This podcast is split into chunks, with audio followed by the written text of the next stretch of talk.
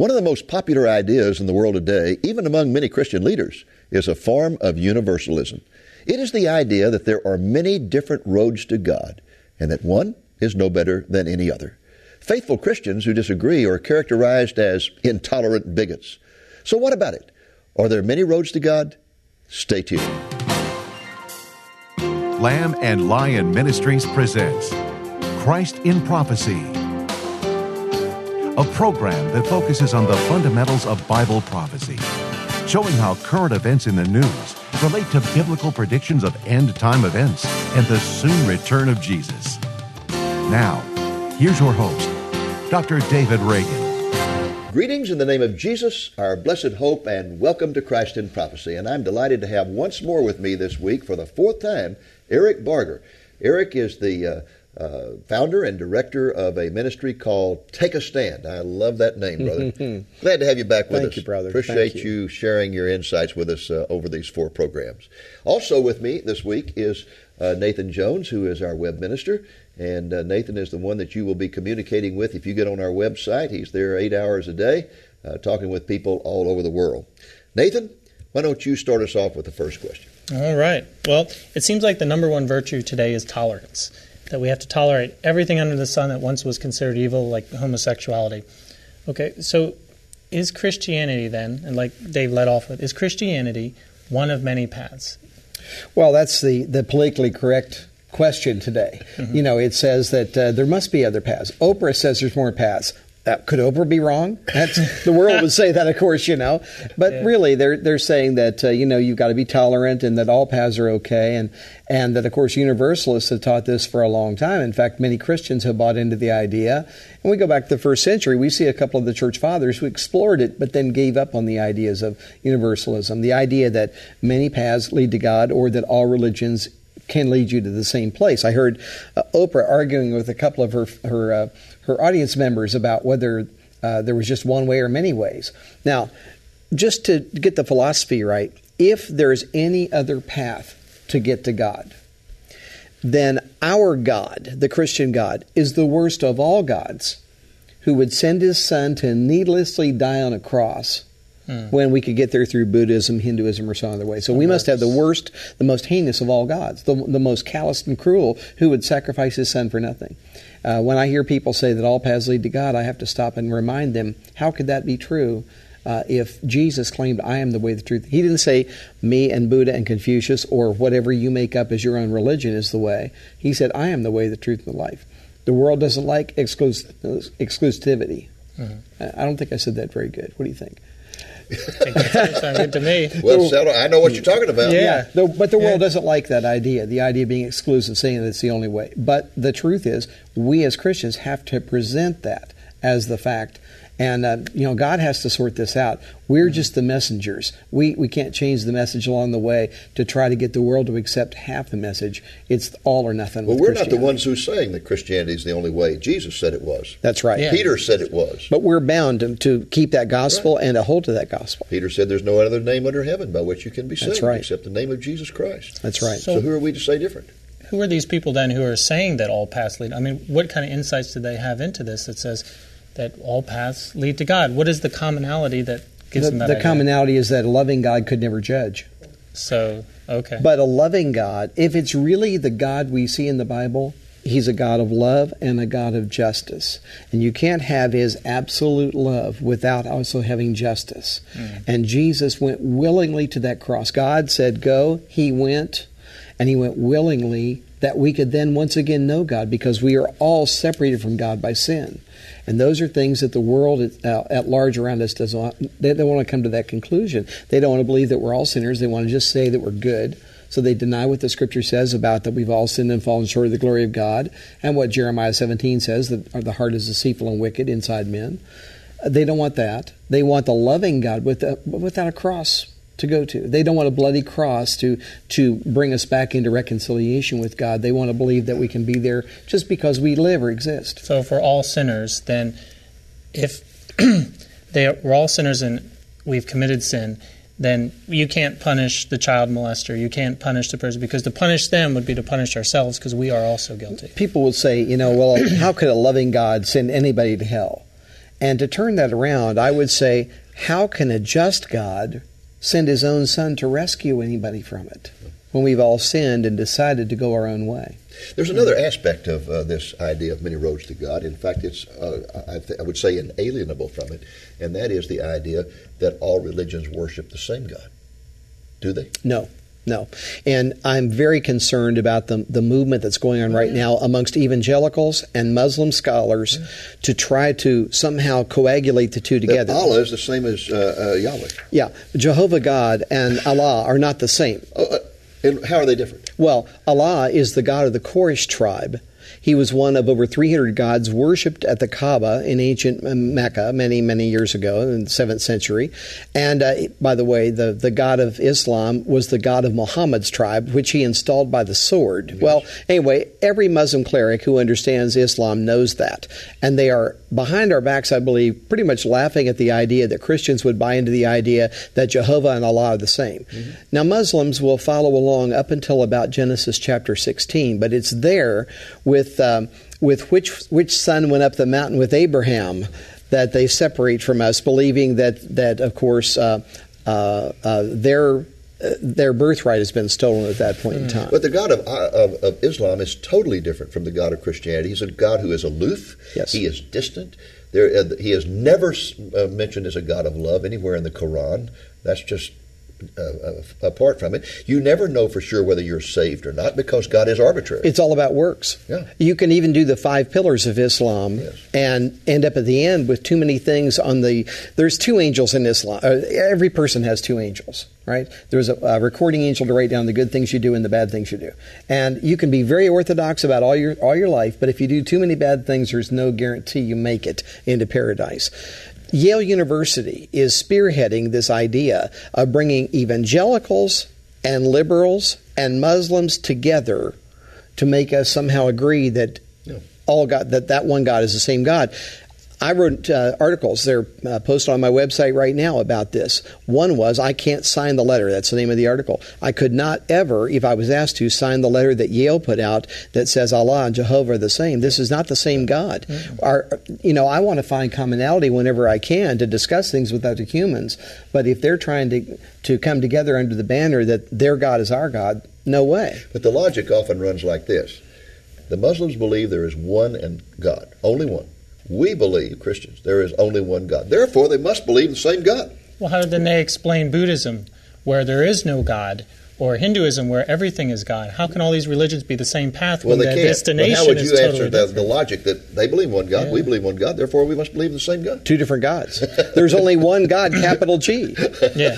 You know, that's the thing. Only one God, capital There's G. There's a lot of false gods. A lot of false gods. And uh, we, you know, we look at the scripture in Galatians chapter 1. Though we or an angel from heaven preach any other gospel than the one that was preached by the apostles, that the apostle Paul is saying this, let the messenger be accursed, let alone the false gospel. Mm. And he says it again, verse 8 and 9. Verse 9, he says, I, so, As I said before, so say I now again, if any man preach any other gospel than the one we have preached to you, let him be accursed.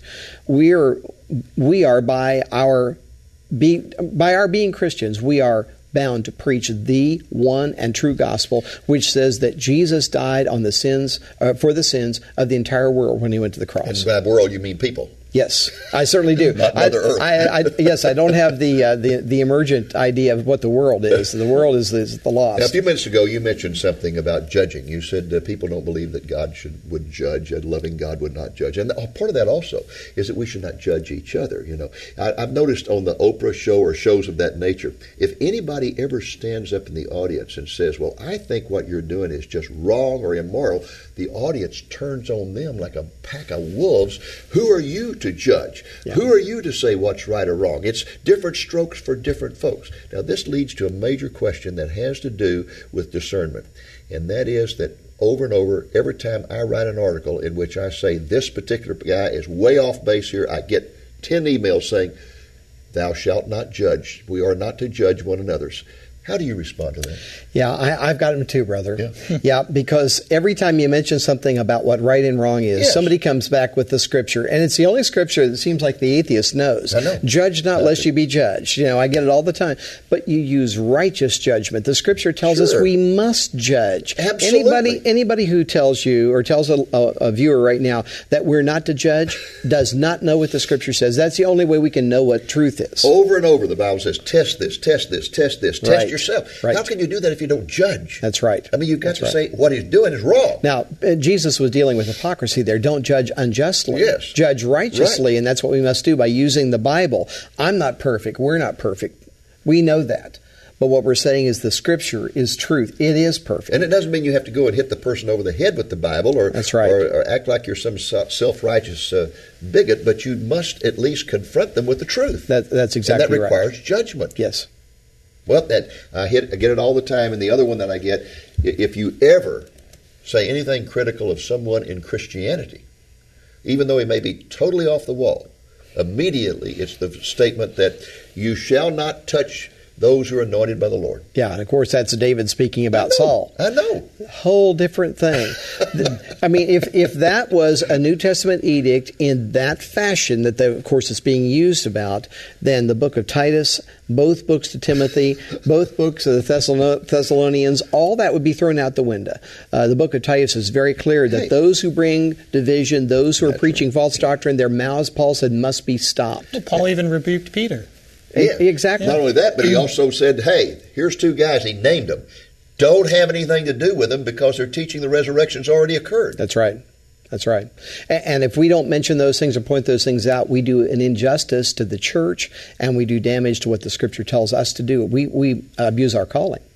So you're saying point blank, there are not many roads to God. There's only one path. I'd love to tell people there's more than one way. I'd love to announce that, that the book says there's more than one way. But but there's only one way according to the Bible. Jesus said, I am the way, the truth, and the life, and no man come to the Father but by me. Either that's true or the Bible's not true and Jesus was a liar. And it makes Christianity really the most distinctive religion in the world because it's the only one that teaches that you cannot earn salvation. Every other religion I know of teaches salvation by works. I started to mention that about Islam because they are completely hung up on the idea of being good enough. Uh, it- and now we see this worming its way into, into so called Christian circles with liberalism telling us if you're just good enough, if you just get baptized, just join the church, join enough committees in your church, do a little good works here and there, read your Bible once in a while, come to church on Sunday, and make sure you give your tithe. If as long as you do all that, everything's okay. God will sign off on you. But the- That's not how you get there. That's there- not how you become a Christian. that there even is a way is a wonderful thing. That God provided us a way to get to heaven. It's like there's a guy drowning in the ocean and sharks are nipping at his heels and a boat pulls up and they throw out the life preserver and the guy yells back to the boat, well, can I have one in pink instead?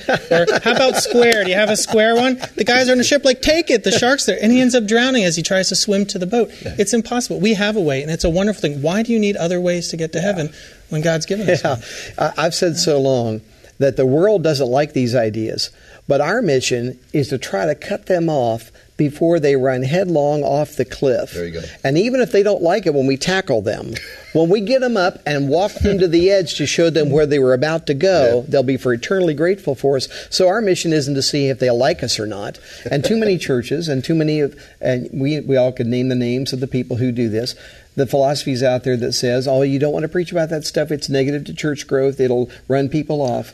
I say we got to preach the truth, and God will then save who He will save. Who are we? We don't save anybody. We are God's glorified FedEx messengers. We, we bring the whole truth to them. We've got to bring the whole truth that then the Holy Spirit can work and save them. And telling people that there are more than one way, or you have your way and I've got mine, you got your way and you got yours. That that all that does is help damn souls.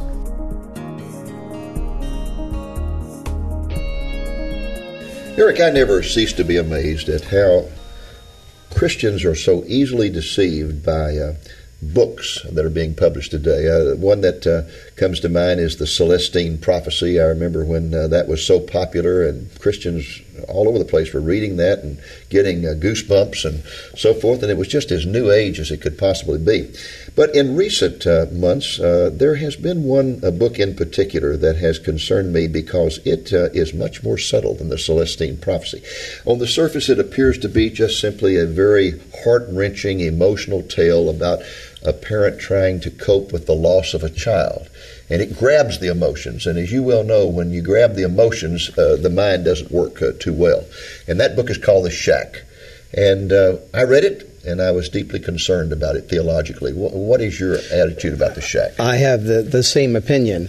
But you know, we're in an era when Christians will defend to the teeth the Harry Potter books. Oh they will then see nothing wrong with the shack. And, and, you know, it sounds like we're really down on the church. We're not. We are. I'm for the oh, church. Man, I'm for the local church. I mean, that's my ministry is to the local church. I go out and speak in the local churches 40 or more times a year, 40 weeks a year. And so I want to see the church changed and turned around so we all will understand, or so that people will understand biblical thinking, get biblical worldview in their hearts. Mm-hmm. But when you have the shack come in with that has so many fraught, I mean, it's fraught with problems, so many different problems in it, it makes you wonder how could the church have accepted this so easily? The only way is we turned off our biblical worldview and let our emotions guide us because it is, as you said, a very right, emotional story, okay? Uh, the shack is, is by a, a fellow named William Paul Young. He likes to be called Paul. He is a, a Bible school graduate. He graduated from Warner Pacific College in Portland, Oregon, after going to school in Canada in another Bible school, one that I have spoken in, by the way. Uh, this is his first book, and uh, there are several things in it. First of all, God passes a note to him to tell him to meet him in the shack, a place in the Oregon wilderness where uh, his little girl, we assume from the book, was murdered there. A very tragic story. Well, so God is now reduced to passing notes to people. I thought God spoke through His Word and through His Holy Spirit to us, yeah. but now it's notes. So when God comes to the shack, God comes in the form of an African American woman named Papa. Now it's tough to talk about because of the genders going on here. Well, Papa is a god, a, an, a, an African style or a black god from Polynesian occultism. Hmm. This is where it came from. Now, he, he's not about to announce this when he goes on Christian TV and radio, the, the, author, and talk about this. And there's been many Christian ministries that I'm shocked that they have offered this book and talked about it favorably. But that Papa figure comes from Polynesian occultism, basically. Okay. The, the Holy Spirit in this book is an Asian woman and the Jesus in the book is never called the Christ. What does that tell you? It's another Jesus. And of course, Paul warns us that there'll be false Jesuses, false gospels, false spirits. 2 Corinthians chapter 11, verse 3 and 4. And I think it fits that, that and classification. You don't think that's any accident that he's never called the Christ? I don't think it's any accident at all, as I've read. So we have a Trinity, but not the Trinity in the book. Mm-hmm. Now, the next thing we see, and there are many things, but I'll just bring out a couple for time's sake. Jesus is said to be the best way to know Papa, not the way to know Papa. The best way. Yeah. Very subtle language there that leaves Boy, the door you open. Believe it is. Yeah, that leaves the door open for, of course, universalism to be a, a, a truth that he's trying to bring out. The third thing is that the author crafts God into the image of a man. First, it says in Romans chapter 1, verses 21, 22, and 23, that is forbidden for us to do, to craft God into the image of a man. And, and I know it's an, uh, um, a novel, and I realize you can take liberties in a novel you can't in, a, in some other type of book. But in this case, this is playing with something that the scripture speaks so clearly about. Now, the author uh, is a good friend with a professor at Western Seminary in Portland who has written a very scholarly 38 page paper and has broken ties with his friend, Paul Young. The, the uh, author of this paper is named James DeYoung. Uh, and he's written this paper saying that he knows Paul Young is a universalist. They've had arguments about it. They have talked about it over and over. And yet Paul Young is going on television programs, Christian TV programs, and in, in Q&A sessions after he speaks in churches and volunteering out of the blue saying, I'm not a universalist. And yet nobody's asking the question, but he's volunteering it. And here's why: because according to to um, this James DeYoung, this professor at Western Seminary, the editors of the book they took over a year trying to convince him to take the universalism out of the book, and he never got it all the way out. It's still there. So this is not just a guess that this is a universalist no, writing. this this is a guy, and he's teaching what's called reconciling universalism, which is different than the idea that all paths lead to God. Okay. That's classical universalism. Reconciling universalism says that Jesus died for the sins of the whole world, that God wishes none to perish, so we're all saved. Oh. It's the same thing that Carlton Pearson fell into up in Tulsa. Yeah. The same heresy. And by the way, the doors of that church are totally they're closed now, and he sent the rest of his people to a Unitarian church in Tulsa. It's the idea that uh, we're already saved and we need to tell the world that bring the missionaries in off the field because if they're in a dangerous place, they're in the wrong place because we don't have to tell anybody. Everybody's saved, whether they ever heard about Jesus or not. This completely destroys the message of the Bible to think like that. But that's what reconciling universalism is all about. And the Shack teaches it. And it's shocking to me how many seasoned Christians have shut off their biblical thinking because of the emotional grip the story has on them from the very beginning of the book. Okay, well, I tell you, I think you summed it up pretty well there. Great. Thank you.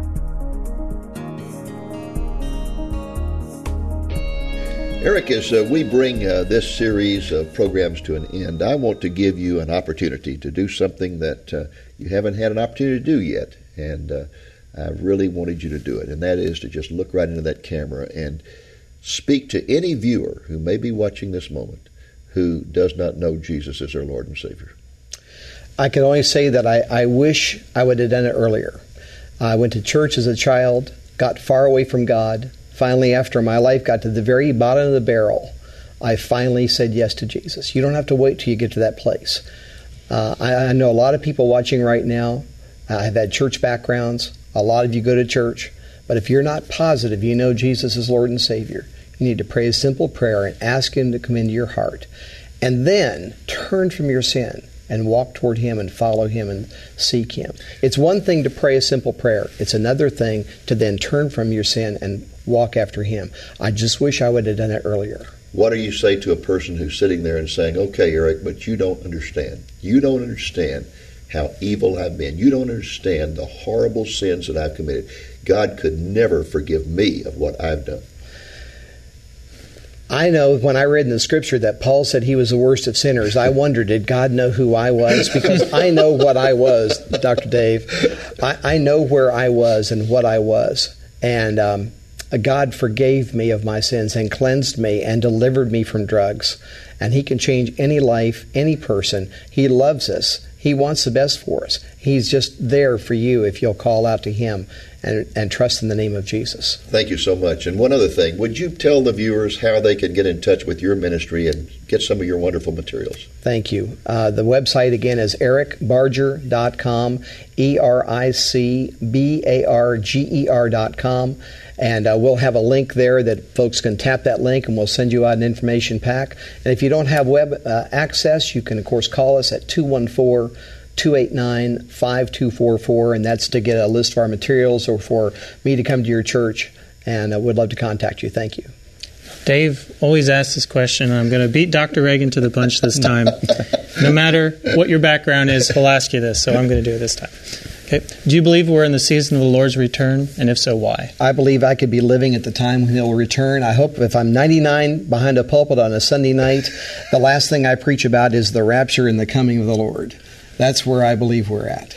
Why do you, what, what, what would you say is the most important sign to you that we may be living in the season of the Lord's return? Well, my expertise in dealing with cults and the occult, I believe the occult and supernaturalism had to rise. The, uh, the, the craving for supernaturalism, I think it's one of the signs. But the great apostasia, the apostasy that we see around us. You want some more? No, well, Uh, I- I- is Israel becoming a state Well, again? yeah. I mean, we Yeah. have so many things that have happened Right. that we see the signs of the times. Uh, Jesus told us we wouldn't know the day or the hour, but we'll know the times. Well, the very first one, though you mentioned, is extremely important because in Matthew 24, when Jesus gives this long series of signs we're to look for, the very first one he mentions is false Christs and false prophets, and it's the only one he repeats, and he repeats it two more times and says some of these will even do major signs to deceive people. Yes. Yes, that's right. So it's very important. Yep. And we've just had a literal explosion of this on the, both in America and on the world scene. Well, America's hooked on the supernatural. The world is, but not on God's supernatural. And I believe that has helped prepare the way for the Antichrist, that people will be craving spiritual things uh, that, of course, don't lead them to God. We've had this guy just recently out of Puerto Rico who's come in, uh, Jesus Miranda, I believe is his name, claiming to be Jesus Christ in the flesh. And just like that, he's got 60 churches in the United States and Yeah. people giving him everything they've got and, and, and kissing his hand and all, and, and he's claiming to be Jesus Christ. Yeah, and he's in South Florida, I think, isn't he? Yes. Yeah, it's amazing what's happening, but it's happening right before our eyes.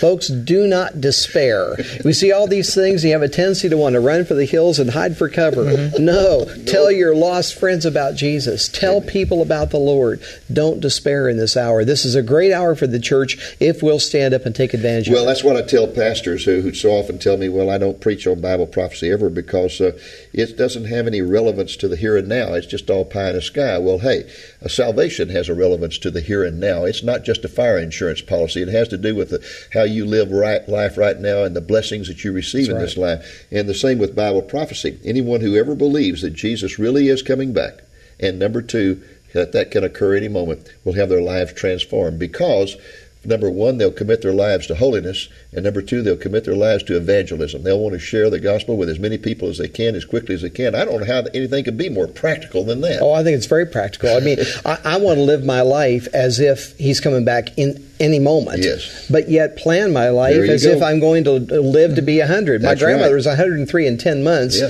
My dad is 85, 84 in great health. I have good genes like that, I got genes on both death with a sides. baseball. Exactly. I got good genes. So I want to plan my life out, but I believe he could come anytime. And, and I think of, as we see these signs take place, the scripture says, Look up for your redemption draweth Oh, nigh. Amen. That's the good news. You took his line. Well, brother, I, I want time. to, to thank you again for all that you've shared with us. I praise God for your ministry. We will be praying for you regularly, and we'll be praying that God will magnify your voice and um, that you will be able to reach more and more people, particularly the church. I, I, I'm so concerned about the church, and I know you love the church, and to develop more discerning Christians who can really discern uh, the truth when and the lack of truth when they run across it. Thank you, brother. I Okay. appreciate it. Well, folks, uh, that's our program for this week. I hope that you will be back with us next week, the Lord willing. Until then, this is Dave Reagan speaking for Lamb and Lion Ministries saying, Look up, be watchful, for our redemption is drawing near. Today's program is included in a DVD album called Defending the Faith. All four of our half hour programs with Eric Barger are included in this information packed DVD. Few people can keep up with all the information and misinformation concerning cults and false religions. So now you can get authoritative, biblically solid teaching on these constantly changing topics. Eric has immersed himself in the study of the cults, and you could benefit from his 25 years of research. Purchase this DVD for yourself and for your church library as a great learning resource for home Bible study groups, Sunday school classes, family viewing, and individual study. Topics covered are the New Age movement, universalism, the emergent church movement, popular books with heretical teachings, apostasy in the church, the problem with doctrinal ignorance among Christians, and how to defend one's faith. This wonderful DVD album containing all of our programs with Eric Barger is available for a gift of $15 plus the cost of shipping and handling and can be ordered by visiting lamblion.com or by calling the number on your screen. On our website, click on the TV offers button. Defending the Faith is cataloged as D53. While on our website, look for the button to sign up for our e newsletter and the electronic version of our Lamplighter magazine. The 20 page bi monthly Lamplighter contains in depth articles about Bible prophecy and editorials linking prophecy with current events. Our e newsletter is sent out every other week and also focuses primarily on prophetic news and events. Thank you for joining us on today's Christ in Prophecy, a presentation of Lamb and Lion Ministries, a non denominational ministry dedicated to teaching the fundamentals of biblical prophecy and proclaiming the soon return of Jesus.